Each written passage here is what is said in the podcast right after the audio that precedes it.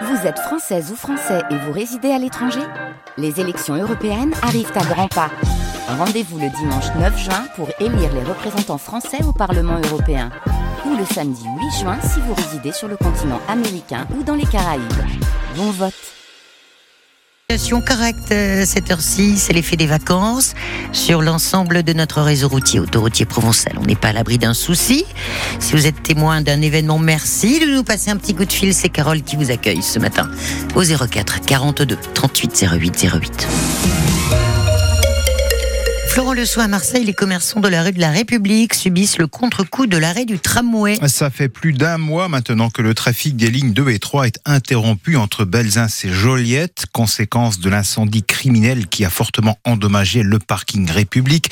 Par sécurité, plus aucun tram ne passe entre le parking des Phocéens et la place Adi Carnot, un secteur où la circulation auto est également interdite. Plus de trams, moins de voitures et du coup moins de clients dans une dizaine de commerces, par exemple celui de Balik Ferjani, le gérant de l'enseigne de décoration La Sélection. Il a perdu plus de 50% de son chiffre d'affaires en un mois. Suite à ces incidents-là, je n'ai plus de parking, je n'ai plus de tram et on peut plus me livrer. Plus euh, toute la communication qui est faite euh, sur les réseaux ne prenait plus la rue de la République, est bouchée, tout le monde le sait, donc plus personne ne passe. Et j'ai acheté des produits au mois de janvier qu'on doit me livrer aujourd'hui, qui sont la collection qui doit commencer euh, à partir de mars. J'ai avancé de l'argent. Alors moi, je ne reçois pas un carton, je reçois des palettes. Hein. Les camions ne peuvent plus accéder sur la rue de la République, donc je reçois plus ces produits que j'ai payés, que je ne peux plus annuler. Ma réserve gonfle, j'ai plus les clients. En fin de compte, je perds sur tous les tableaux là. Nous, on risque de partir, nous, on risque d'arrêter parce qu'on peut plus rien payer. Si on me dit oui, on va vous aider, mais c'est au mois de mai, c'est fini, fini, c'est terminé. Baligue Ferjani de l'enseigne de déco, la sélection rue de la République à Marseille qui répond à Laurent Grelet.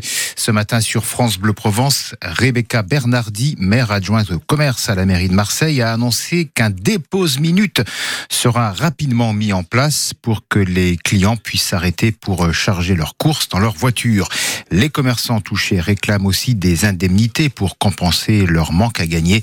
La métropole promet des annonces dès le début de cette semaine. Fin de pour l'un des fugitifs français les plus recherchés en Europe. Jean-Anthony Blas, 34 ans, ce baron de la drogue marseillais, arrêté hier en Espagne dans un bar de Salou près de Tarragone.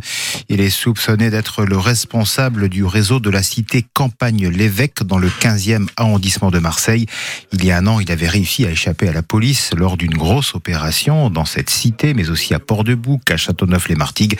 Jean-Anthony Blas doit être mis à la justice française dans un délai de 40 jours. Gérard Depardieu visé par une nouvelle plainte. Une décoratrice, cette fois-ci, signale les faits à la justice pour agression sexuelle sur le tournage d'un film il y a trois ans. Selon elle, euh, l'acteur l'a attrapé brutalement, puis lui a touché la taille avant de remonter jusqu'à la poitrine. D'après la plaignante, Gérard Depardieu a fini par s'excuser, mais contraint et forcé par l'équipe du tournage. Le dépôt de plainte à distance généralisé à partir d'aujourd'hui en France. Le plaignant doit d'abord choisir un créneau sur l'application Ma Sécurité, puis rejoindre un appel en visioconférence à l'horaire convenu. Ça concerne par exemple les plaintes pour violence, pour vol ou pour escroquerie. L'OM qui se relance enfin au championnat. Trois jours après leur succès en Ligue Europa, les Marseillais s'imposent face à Montpellier 4 à 1 au Vélodrome et avec la manière. Un doublé d'Aubameyang, un but de Ndiaye et un but marqué par l'Héroleté Sacco contre son camp. Les Olympiens n'avaient plus gagné en Ligue 1 depuis le 17 décembre, plus de deux mois. Le nouvel entraîneur, Jean-Louis Gasset, les a visiblement reboosté. Euh, Julien, un supporter, a fait les comptes et c'est tout bon. Comme on dit, euh, les hommes mentent, euh, pas les chiffres. Deux matchs sur le banc, sept buts, deux victoires au vélodrome. Tout n'est pas parfait, mais on a vu du jeu, on a joué simplement.